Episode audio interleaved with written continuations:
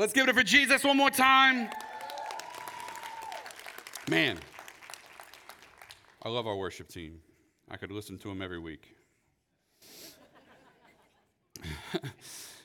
uh, Man, welcome. Welcome to First Wednesday. Like Nate said, uh, uh, if you are new to a First Wednesday, this, it is a little bit different environment. So, um, what God put on my heart about two years ago was that from for First Wednesdays from now on, that we were going to move, uh, we were going to do an exegesis, we were going to do an exposition. In other words, um, we're going to go full chapters of the Bible at a time, and we're just going to pull out the truths in the Scripture. And so Sundays we do more of what what's called a topical type of sermon, even though we may uh, we may do uh, exposition with our Scripture. And I know I'm using a lot of words. Some of you goes, I don't know what any of that means. Don't worry about it. Um, but topical, in other words, it's a topic piece joy, whatever. Uh, and then we go to the Bible and find out what it has to say about it, all right? Um, but on Wednesdays, uh, we want to do an exegesis uh, slash exposition. So, what we're going to do is we actually just go straight to the text and we're going to move through a whole chapter uh, because that is also how the Bible is supposed to be digested, right? And so, the best way to make sure that you're not just reading your Bible, your Bible is reading you is to go full chapters. And so a lot of times people will take a Bible verse and they'll quote it on their Instagram and they have no idea what it means because all they see is what they see on the surface, but they don't actually know what it means.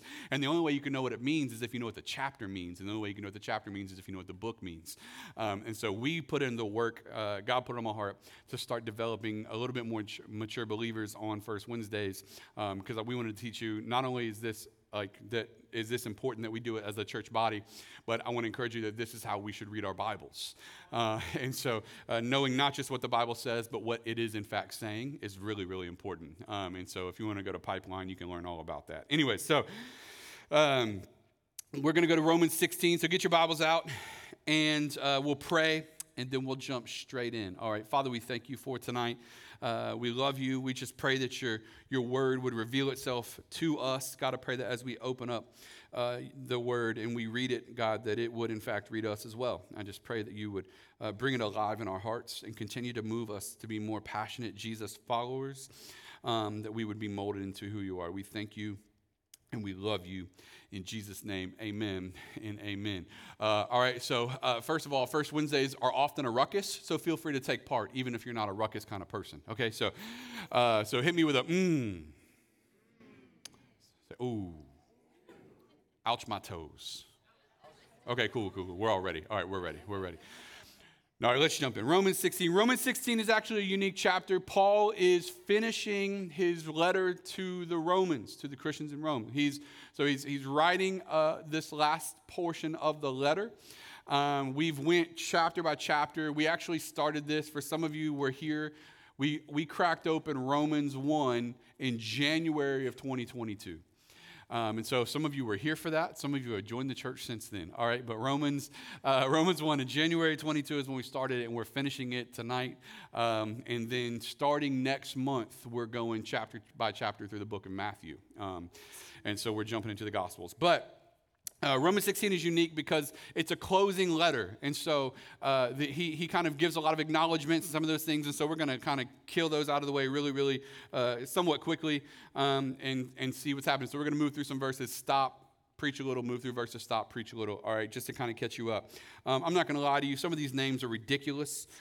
Um, and so um, despite my Bible study, uh, I'm going to do my best on some of them, and if you hear me just hit like a stutter, just ignore it. All right, so um, verse 1 I commend to you our sister Phoebe, a servant of the church at Cenchrea, that you may welcome her in the Lord in a way worthy of the saints and help her in whatever she may need from you, for she has been a, a, a patron of many and of myself as well.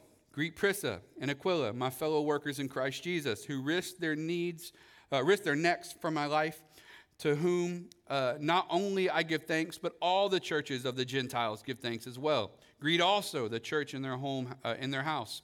Greet my beloved Epaphras, cheers, uh, who was in the first convert to Christ in Asia. Greet Mary, who has worked hard for you. Greet, uh, greet Andronicus and Junia, my kinsmen and my fellow prisoners. They are well known to the apostles, and they were in Christ before me. Greet Ampliatus, my beloved in the Lord. Greet Urbanus, uh, our fellow worker in Christ, and my beloved Stachys. Greet Apelles. None of you envy me right now, just for the record. Uh, greet Apelles, who is approved in Christ. Greet those who belong to the family of Aristobulus. Greet my kinsman Herodion. Greet those in the Lord who belong to the family of Narcissus. I don't really want to hang out with that family. Uh, I read that and was like, what? Uh, greet those workers in the Lord, uh, Tryphaena and Tryphosa. Greet, though, uh, greet the beloved per, uh, Persis, who has worked hard in the Lord. Greet Rufus, chosen in the Lord, and also his mother, who has been a mother to me as well. Greet Asyncritus, uh, Phlegon, Hermes, Patrobas, Hermas, and, uh, and the brothers who are with them. Greet uh, Phil- Philologus, uh, Julia, Nereus, and his, and his sister, and Olympas, and all the saints who are with them. Greet one another with a holy kiss. All the churches of Christ greet you. I'm not going to lie to you guys. When I got to Romans 16, I almost didn't even bother. Uh, I was like, well, first of all, I was like, because it, it, I don't know, but any, if any of you ever read the book of Genesis before, like if you were got got saved and was like, I need to read my Bible, let's start in the beginning. Anybody? Anybody? All right. Yeah, you you got to you got to the 16th page and was like, no, sir. And then he begot, and then he begot, and then he begot, and all these names don't matter. Um, and so, uh, if you're anything like me, uh, when I look at a chapter full of names, honestly, one of the first instincts in my mind is like, I don't really care. I don't care about these people I've never met before, um, and I'll never meet, you know, outside of heaven or whatever. So, um, but one of the things that God put on my heart is that there is no word in the Bible that is less important than another word. And so, if God put it in here uh, through the writers, then it means something. Uh, and that was where I said, you know what, God, uh, you know, let's let's do it. Romans 16, here we go. And I dove into Romans 16. Um, and, and, honestly, even in all of my study over the years, Romans 16 has just never been that much of a priority. Um, usually, we like to hang out somewhere between one and nine. Uh, but um, when I got to Romans 16, God just started revealing uh, his intention behind it. Uh, so whether it's Genesis and the names that are in Genesis, and, and frankly, it, what, what God is actually doing in Genesis when he gives us this, this li- lineage of names that you're going, I don't care. I don't care. These ridiculous names that these people name them, it doesn't matter to me. It may not matter to you, but it matters. Because uh, ultimately, what God is doing in a book like that is He's actually connecting dots you don't know need to be connected until Jesus shows up. Yep. And then you go, man, from Adam to Jesus, God had a plan. And so, what He's actually doing is He's, he's giving you a Cliff Notes version of people along the way that is actually the rungs on the ladder that ultimately climbs us to Jesus Christ.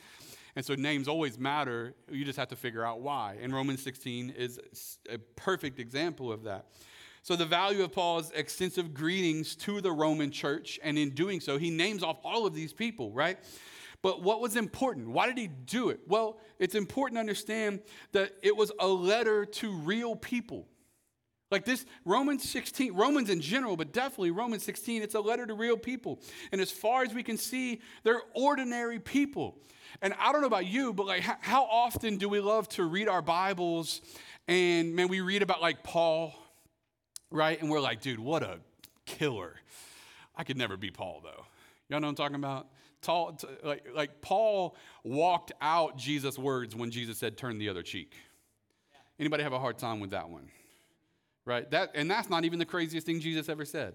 But that's just one I have our time. Like, but Paul walked it out. Like when, when Jesus is like, like persecution may come, but don't worry if you have me you have everything you need to overcome the persecution. Like so like but paul walked that out shipwrecked beaten like you know i mean the whole night paul walks out this faith so well. And so when i look at paul i am simultaneously encouraged and discouraged. Because i'm like dude what a g. And then i'm like i could never. Come on anybody? You ever read some of these guys and you're like nah you did not me. Couldn't be me and, and so when we, when we read Paul, but what's actually encouraging is that these are average people. The, these aren't the Pauls of the world and the Peters of the world and the John of the John of the Baptist of the world. These are average people, and Paul is taking note that average people change the world.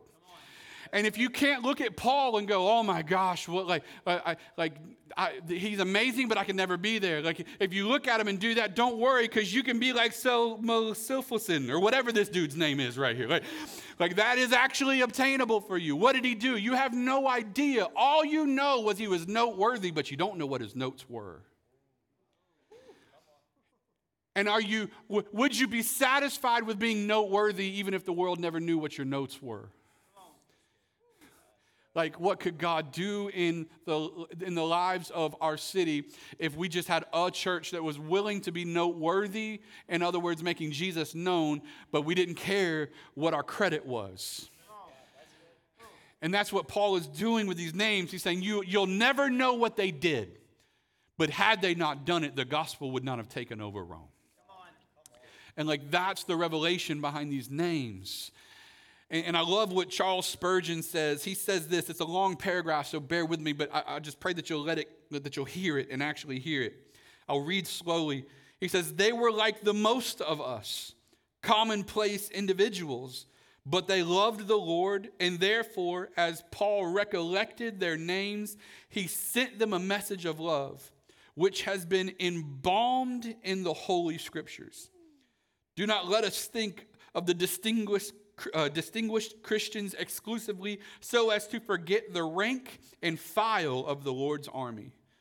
Do not let the eye rest exclusively upon the front rank, but let us love all whom Christ loves. Let us value all Christ's servants. It is better to be God's dog than be the devil's darling. I, when I read that, I was, and, and that's Charles Spurgeon's quote on Romans 16, uh, 1 through I think 16. And, and so when, you, when, we, when we read these names, we let it get into our souls like, man, the, I, I don't know these 24 people, but these 24 people helped change the world. And, and I, I would even dare say this the 24 people that changed Rome and changed the world didn't know they were doing that, they were just being faithful. So in the back of their minds, they weren't like, boy, I'm getting my name in the cliff notes. I mean, like, I'm getting in there. Uh, surely none of them were like, Paul's got to put me in, right? Like, that wasn't their demeanor. They were so faithful that Paul made note of their faithfulness. And in doing so, listed them. And for the last 2,000 years, these names have been read to recollect their faithfulness and how they serve Christ Jesus. God, could, may we always be worried about faithfulness more than fruitfulness. Right? Like, God, let our hearts be penetrated with that. These notes that, that uh, are an acknowledgement of God. Uh, so he doesn't, he does, but he doesn't just acknowledge the, that they're common people. He notes the acknowledgement of God toward the women's effectiveness in ministry. And so he actually uh, he makes note that God used women and he used them often. As a matter of fact, one of the translations references uh, Phoebe as a deacon, um, which I think is so important um, because, especially in an age where women are so limited in ministry, um, that he went out of his way to make it clear that God can use women as well. Um, now, with that said, this is a family night. First Wednesday is when we talk to families. I do believe, according to the scriptures, there are some roles that God says are for men. And we honor the scripture that says that. And so I do believe that that is the case. But to say that women do nothing just because certain roles have been assigned to men is a fallacy. That's false. Uh, so, ladies, let me encourage you. God has every intention to use you to the fullness of his power and there's nothing that your gender is to put you aside from that. And so Paul acknowledges these women, and I even wonder sometimes if like, was the men too busy watching football to get off the couch so the women did it, you know, type of thing. Um, because I know in churches in America right now, much of the way women have led in the churches is because men refuse to do so. Right now on our dream team, uh, if I remember the numbers correctly, we're about 65% women and 35% men, which means even in this house, the women have said yes more often than the men have. And that is something we aim to change. Uh, because a house not built uh, with men and fathers taking their leadership role will fall. Uh, and so I aim to increase and flatten out that percentage. Why? Uh, because the only way you build a house that stands is when you build a house that's biblical. And the only way to build a house that is biblical is that men take their rightful seat. Um, and so I'm inviting all of you men, uh, you be the reason your family wakes up and goes to church. You be the reason that your family serves on the dream team. You be the reason your family is in small groups. You be the reason that your family prays at dinner. You be the reason that they worship in their home. You be the reason that they know what hard work looks like. You be the reason that your daughters know what a man is and not just a boy. You be the reason that your sons know what a man looks like. They don't raise to be boys. Like, step up and do those things for me. And hear me, hear me. If we as men would do those things, we could give uh, the women in our church a confidence to fulfill their God given potential as we fulfill ours. That is my invitation. Of the 24 names here, uh, just to give you a quick history lesson, 13 also appear in the inscriptions or documents connected with the emperor's palace in Rome, meaning we know there were Christians among Caesar's household. So, in the midst of Christian persecution, there were actually saved Christians serving in Caesar's household while death warrants were going out, which is something amazing. So, the, these are some of the names being listed by Paul. And so he comes in the beginning and he makes an acknowledgement, and which is unique for Paul. If you've been with us through other First Wednesdays, you know uh, Paul is not one known for splitting hairs. Uh, and so he calls a spade a spade. Operating in love for him usually looks like shut up and get it together.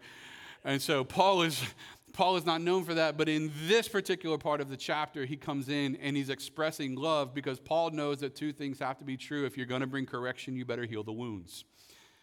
And I think that we can all learn from that because I think many of us love to see people come into correction, but we fail to be the ones that's going to bring ointment, ointment to the wounds. And so, if you're going to create the lashes, you better heal the wounds. And Paul is doing that in Romans 16 by giving acknowledgement, saying, You missed it here, and you missed it here, and you missed it here, and you missed it, and you missed it, but I love y'all, right? And coming in to bring that clarity. And that's where we get to verses 17 through 19. And there's a big chunk happening verses 17 through 19. So let's go there.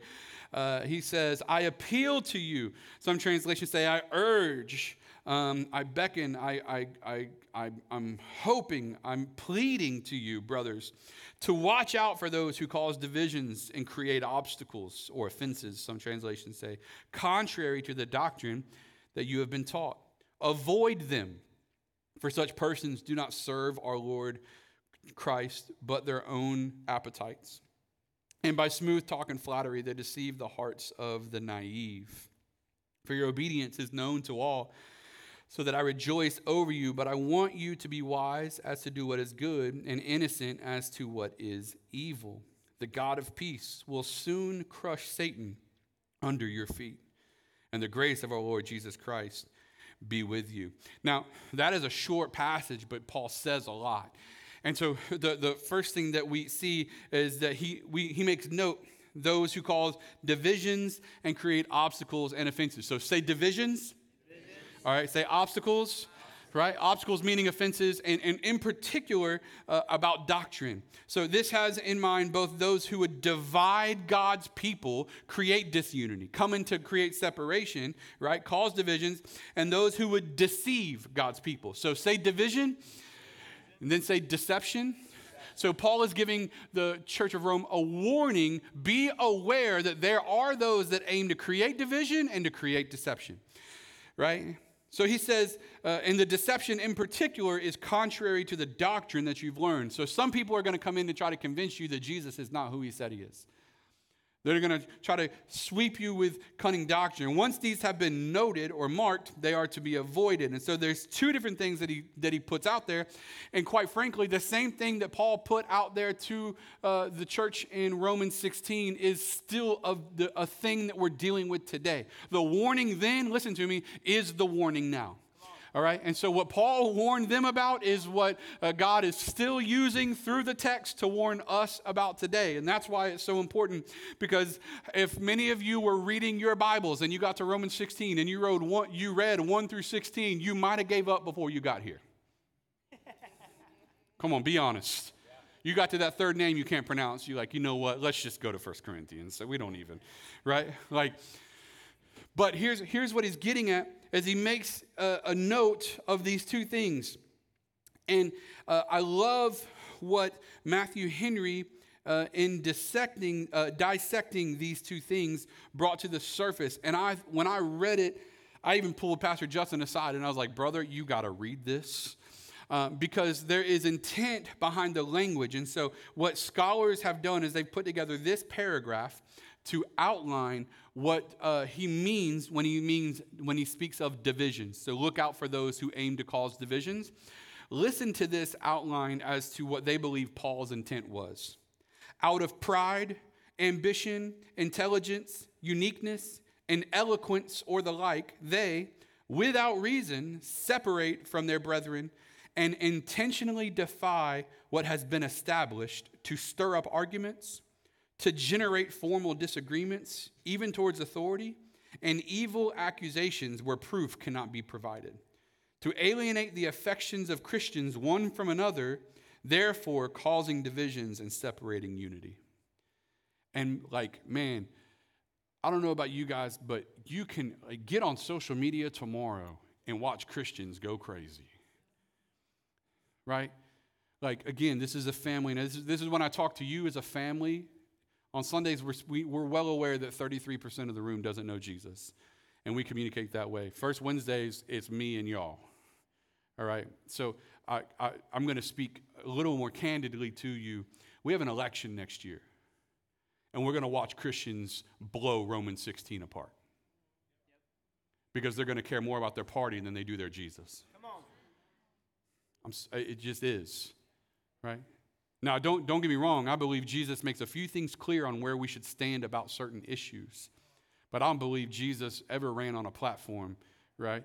I, I believe Jesus' main goal was the gospel and unity in the body. And so we have a responsibility not to let these things eke their way into our hearts, and more importantly, to let people who aren't even Christians dictate our narrative. Can I tell you something? That world is going to hell. And before they become our mouthpiece, they have to get saved.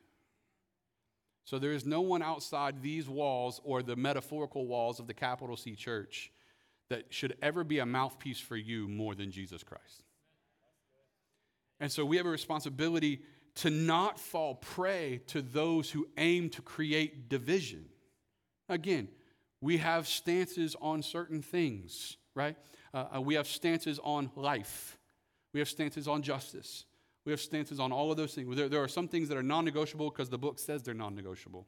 What I refuse to do is let some soundbite from some politician be the reason that me and my brother can't sit next to each other, regardless of where we land.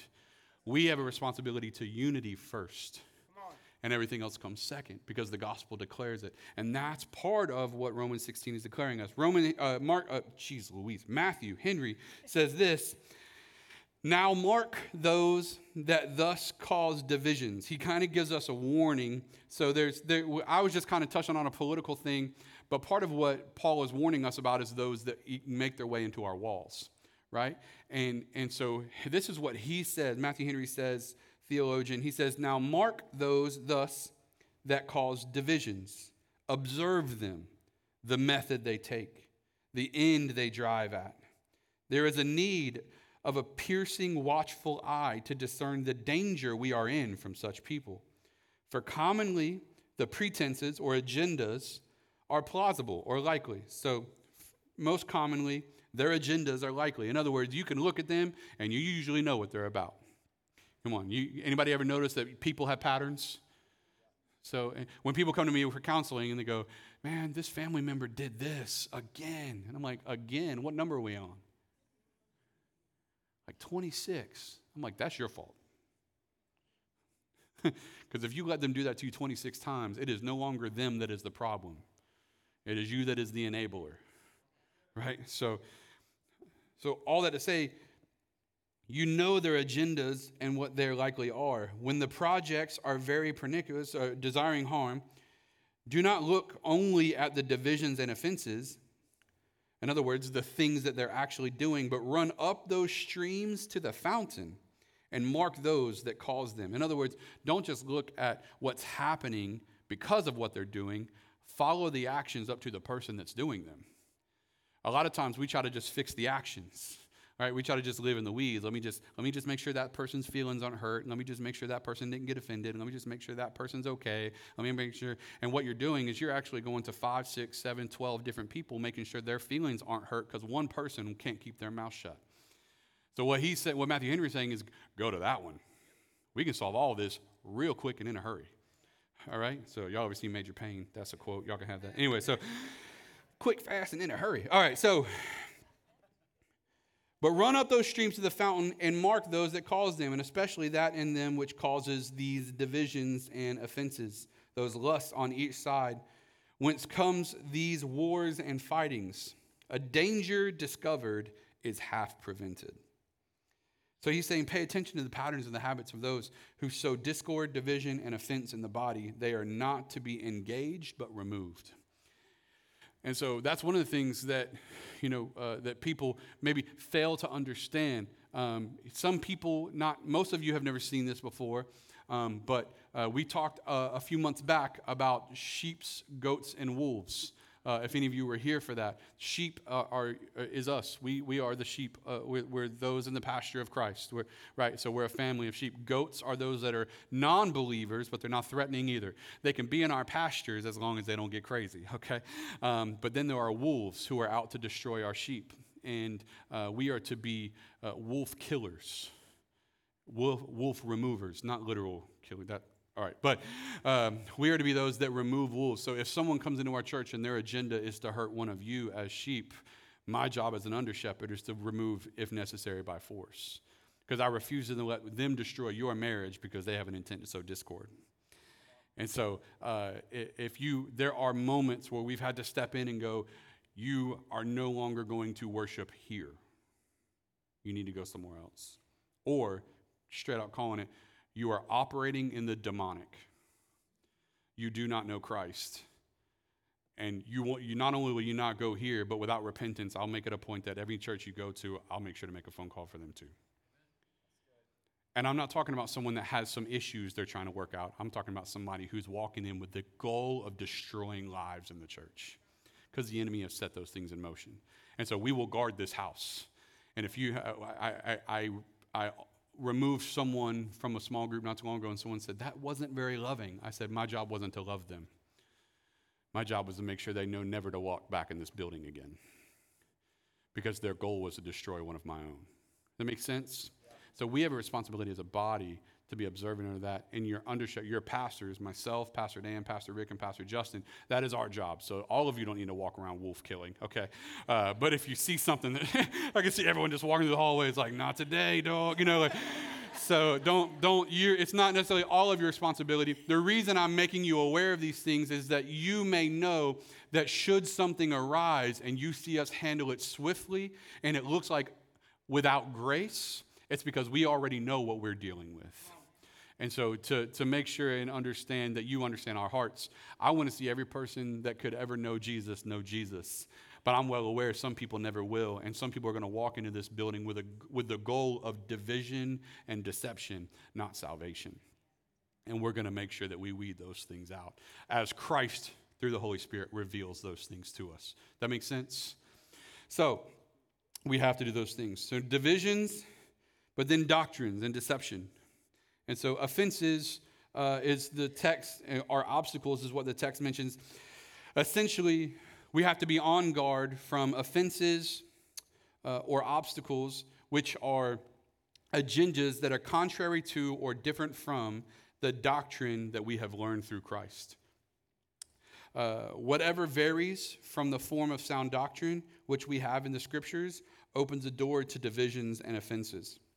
Matthew Henry again says it like this If truth can be once deserted, unity and peace will not last long, for truth cannot be trusted again. And so, in other words, we have to hold to truth. We have to, what is truth? This is undeniable truth. So we have to hold the truth because if we change one word in this to fit what we want it to do, we now have created a slippery slope and we can change it again. And if we could change it once, then we've given every person the inability to trust us with anything we could ever say. And so we have to hold to truth, and that's why it matters so much. So, what could that look like? What are the doctrines that we could be talking about? Well, the, the, the, the doctrine is that we are saved by grace through faith alone in Christ Jesus. It is not of works, right? It is a free gift. You cannot earn it, you cannot calculate it, you cannot go to God and show him all the things you've done so that you can be led into heaven. You are saved by grace alone, through faith alone, in Christ alone, according to the scriptures alone, uh, to the glory of God alone. Those are the absolute truths that we hold to in our faith. Therefore, anything that says otherwise is a deception that the enemy is trying to use to move you off track. Does that make sense? And so we refuse to let those things eke into our culture. Truth without unity leads to pride. Unity without truth leads to a departure from the gospel itself.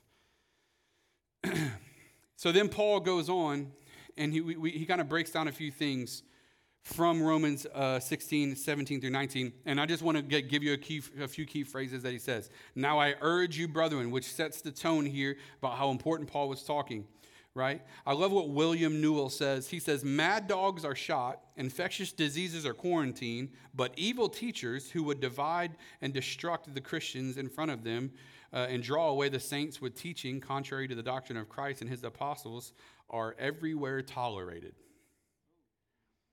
In other words, like, if a dog's infected, we kill it. If there's a disease, we quarantine people from it. But we let people walk around spouting off all kinds of crazy about Jesus, and no one does anything about it. And we have a responsibility to do something about it. That's why it happened before, and I'm sure it'll happen again. We've had people leave this church because I called heretics heretics from this spot. I have no problem calling Kenneth Copeland a heretic and a false teacher. I have no problem doing it. He does not preach the gospel he preached a false gospel, right? And there are others. I'm going to leave that alone for another time. All right? But we have a responsibility to guard our flock. And those, those men are not men of God. I don't care how many TBN channels they're on, right? And we have a responsibility to make it known that this is not a God. What they're preaching is not a gospel. What they're preaching is false doctrine, and it needs, they need to be shooed away, silenced forever, and they will be one day in the pits of hell where there is weeping and gnashing of teeth. All right, so. so he urges us smooth and smooth words and flattering speech is what paul uses to outline what it would look like in other words they come in and it's so eloquent it's so smooth it's even flattering and what he means by that is it even feels good so some of the preaching some of the teaching some of the things that comes to the way they communicate they'll use the bible but you almost can't see that it's deceptive because the way that they put their words together. It makes you, it makes you God and God a genie. I'm to say it again. It makes you God and God a genie. And you do these things, and because you've done these things, Jesus has to do these things. And that no longer puts God on the throne, it puts you on a throne, and it puts Jesus at your command. And there is no doctrine that puts you on a throne and Jesus at your command, except for one that takes you to the pits of hell right? And so we want to be aware of that. Smooth words, flattering speech deceives. It deceives the hearts of the simple. In other words, uh, those that have a desire to know God but don't have the intellect to know what to resist, which is why we have nights like tonight, is to make it plain. They do not serve the Lord Jesus Christ, but their own belly, their own delights, their own desires, uh, their own appetites. Uh, but your obedience is important. Be wise in what is good. In other words, be knowledgeable in the truth of God's word. And, uh, and then he says, be innocent to what is evil. In other words, know nothing of what is evil, just be wise of what is good, right? And so we need we want to be aware of that. And then he says, the God of peace will crush Satan under your feet shortly, which I love this because he says, um, Towel says, any church with the well deserved reputation of the Romans who stays on guard against dividers and deceivers will see God crush Satan under your feet shortly. And so that's what I love about this. What Paul is saying is, He's saying, These people, y'all killed it. Great job. Keep going at it. These are think church, you need to be aware because the enemy's at work. So make sure you don't let these things eke into your world. Don't let them become part of your doctrine. Don't let them become part of your theology. Don't even tolerate them inside the walls of your church. They will destroy your believers. But if you'll hold steady to the truth of the gospel, then the God of peace will crush Satan under your feet. And far too many of us can't figure out why peace seems unobtainable while we're tolerating false doctrine. So we keep people around us that are disruptors, and we keep doctrines around us that are deceptors, and we can't figure out why we don't have peace. And peace is found when both of those things are removed from our lives to the best of our abilities, right?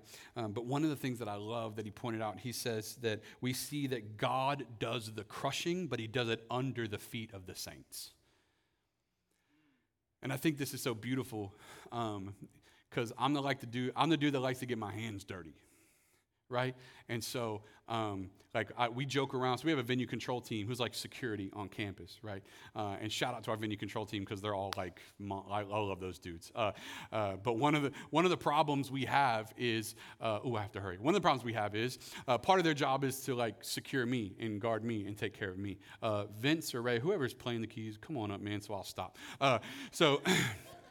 So one of their jobs is to protect me. The problem is they all know that if something were to pop off, I'm probably getting involved too. Like, you know what I mean? Like, so it's, it's, they're like, listen, we don't know what to do with you. I'm like, who knows, man? I don't know what to do with me either. Uh, but I'm the kind of dude that loves to get my hands dirty. And so reading this text actually gives me great joy because I love the fact that God makes it plain through the Apostle Paul that it is through his power that Satan will be crushed, but that the saints get to be one of the ones doing the crushing. I want you to think about what the enemy has done to wage war against you and your family. I want you to think about what he's done to try to take you out. I want you to think about what he's done to try to embed his evil thoughts into your mind. I want you to think about the, the direction he led you on, the roads he took you down, the ways that he was trying, even maybe when you were a child, to make sure you didn't become a person of God. Now I want you to read the text through that matter. It'll be the strength of God, but listen to me, it'll be under your feet that you get to experience the crushing of Satan himself. Let that bring joy into your heart. If you're anything like me, that brings joy to me. I don't need a reason. Y'all know what I'm talking about? So it brings joy to my heart knowing that the Apostle Paul communicated that. And one of the things that I think is so important uh, is that ultimately the true crushing of Satan won't happen until Satan is bound and cast into the bottomless pit, which is in Revelation chapter 20. So ultimately, the, the true binding, casting, and crushing of Satan himself won't actually happen until Revelation 20 happens, which will be at the end. So that'll be the moment that Satan is truly crushed. But can I tell you something? Every victory in your life from now until that moment is a reminder to Satan himself of the unending doom he cannot escape. So be encouraged. Because every time God pulls you out of that dark place, He's reminding Satan that one day I'm going to finish you once and for all. Every time he pulls you from that depression and that anxiety that the enemy tried to bring that dark cloud over you, and he pulls you out, and you walk in here on a Sunday morning and you lift your hands and you make a proclamation, All hail King Jesus, that's one more time the enemy is reminded of his unending doom that awaits him in Revelation chapter 20. He knows the book better than we do. So, though he may try to come against you, he is reminded constantly that there is something that is awaiting him he cannot escape, and that is that Jesus Christ himself will crush the head of the enemy one more time. And every time God is victorious in your life, he is reminding the enemy that he will never be victorious because God has all the power. And so, be encouraged and to think you might have stopped at all the names. You know what I'm saying? Like there's some stuff in this book, y'all got to read it. I'm telling y'all. He goes into some honorable mentions in verses 21 through 23. Timothy, my fellow worker, greets you. So do Lucius and Jason. My kinsman, Sosipater. I Tertius, who wrote this letter, greet you in the Lord. Gaius, who is host to me and to the whole church, greets you. Erastus, the city treasurer, and our brother Quartus greet you. And you know, I, I read 21 through 23, and I, I skipped pr- past it pretty quickly because there was more names. Um, and like God brought me back to verse 23, and I like I read it again. I could feel like God, what are you trying? Like, I just see it, but I don't. You know, it's not impressive. I thought I got everything out of it. 17 through 19 did it for me, y'all. I was like, let's go. Crushing him under my feet. Y'all remember that kids' church song? He's under my, under my feet. Anyway, all right, so some of y'all didn't grow up Pentecostal. Y'all know what I'm talking about. Y'all know what I'm talking about. Y'all know what I'm talking about. Under my feet. Okay, anyways. But uh, he brought me back to 21 through 23. And this is the, what the Lord put in my heart. There will not be another Paul.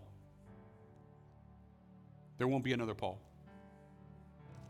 And I think oftentimes we are trying to equate our lives to Paul's, to Peter's. There won't be another Peter, despite how many of us try to with our obnoxious mouths. there won't be another Paul. There won't be another Peter. There won't be another John, the one that Jesus loved. There, like there, those apostles and original disciples, those that was it. There won't be another one of those.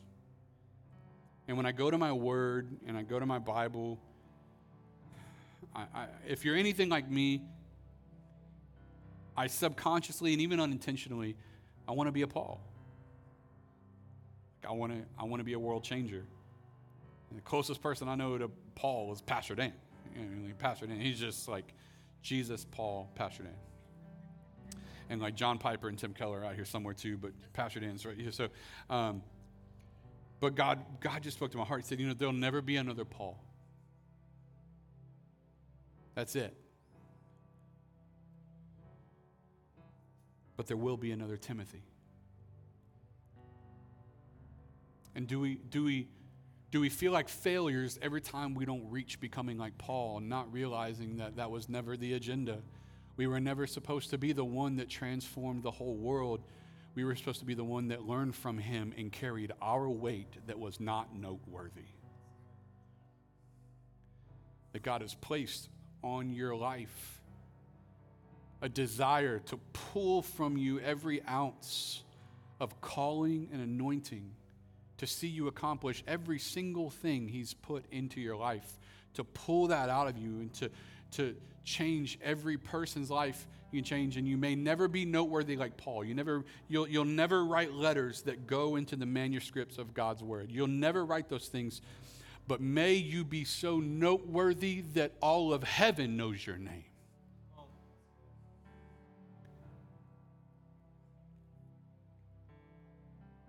A timothy tertius a gaius because if you look Paul, Paul wrote the letter, Tertius penned the page. And I think so many of us want to have the words, but I'm going to tell you what if God's desire is to speak the words for you, for your family, for your job? He's just looking for someone that's being willing and faithful to pen the page. Because we follow Paul as Paul follows Christ but we read the words of a man you never knew existed because he was willing to write them down. And I think many of us, because we can't figure out how to put the words together, we're saying no to Jesus. I can't serve like that. I can't do those things. I won't do those things because we haven't reached Paul level yet. And I'm telling you, what if you were just someone in the notes instead of being noteworthy? What if you were just, what if you played your part? You don't have to be Paul. But God never asked you to be Paul, He asked you to be you. So be faithful as you. Be faithful in your calling. Be faithful to the gospel. Be faithful to lead in every element that He's asked you to lead in. And I feel like this is a word from heaven for someone in here tonight, probably more than one. Stop letting the enemy tell you you can't and that you're disqualified, and stop running from what God keeps trying to help you say yes to. and just say yes. Because you can create that kind of influence. Verses 25 through 27, very quickly, he goes into the doxology, just a, a declaration of praise. It says, Now to him who is able to strengthen you according to my gospel and the preaching of Jesus Christ, according to the revelation of the mystery that was kept secret for so long, but has now been disclosed and through the prophetic writings has been made known to all nations, according to the command of the eternal God to bring about the obedience of faith. To the only wise God be glory forevermore through Jesus Christ. Amen. And the last thing I want to leave you with is something that if you don't know it's there, you'll miss it. But Paul ends with Romans 16 the way he started with Romans 1. And in Romans 16, 27, I'm going to I'm going to take verses 25 through 27 and, and push them together to create one phrase. Now, to him who is able to strengthen you to bring about the obedience of faith to the only wise God, be glory forevermore through Christ Jesus. Because if you've been under my teaching for any period of time, you know that God is consumed about one thing and one thing only, and that's his glory. Paul ends in Romans 16. It's an obedience through faith to the glory of God. And in Romans 1 5, this is what he says Through him, we received grace and apostleship to call all the Gentiles to the obedience that comes from faith for his name's sake. And if you know Psalms 23, the term for his name's sake means for his glory. And so from Romans 1 to Romans 16, Paul makes one thing abundantly clear. All of this is to the glory of God. May your life and everything you do in it. On the offense, pursuing the call of God, but on the defense, resisting all the things that the enemy try to do and everything in between, be for the glory of God in your life, that you could be a walking testimony to Jesus Christ. And through that, you may never make it into uh, the book as a Paul, but maybe you could make it in as a Timothy. Maybe you can make it. The city may never know your name. You may never end up on TBN, praise God. You may, you may never be on a Christian network channel. But if heaven knows my name, all I hope to hear is well done, good and faithful servant. Amen. Amen. Let me pray for you. I want to pray for you quickly tonight. I went over on time and I'm sorry. Uh, one of the things we want to do is uh, we want to make sure we're going to pray for our students. I know some of them can't be here this Sunday, so we're going to pray for them as they get ready to go back to school next week. And so um, I'm going to pray to. Actually, let's just do that now. Students, if you guys will just stand wherever you're at on, in the room, they turn the lights off, that's, which is fine. You can. I just want to pray for you. If you're near a student that's standing, if you just put your put their hand on a shoulder or something like that, let's just pray for our students um, as they get ready to go. We're going to do this again Sunday, um, but we want to pray for them now, and so let's just pray for our students. And so, Father, we just pray right now for all of our students. Father, we pray that through the power of the Holy Spirit, you would put a boldness for their faith deep down in their hearts that can't be touched by anything else.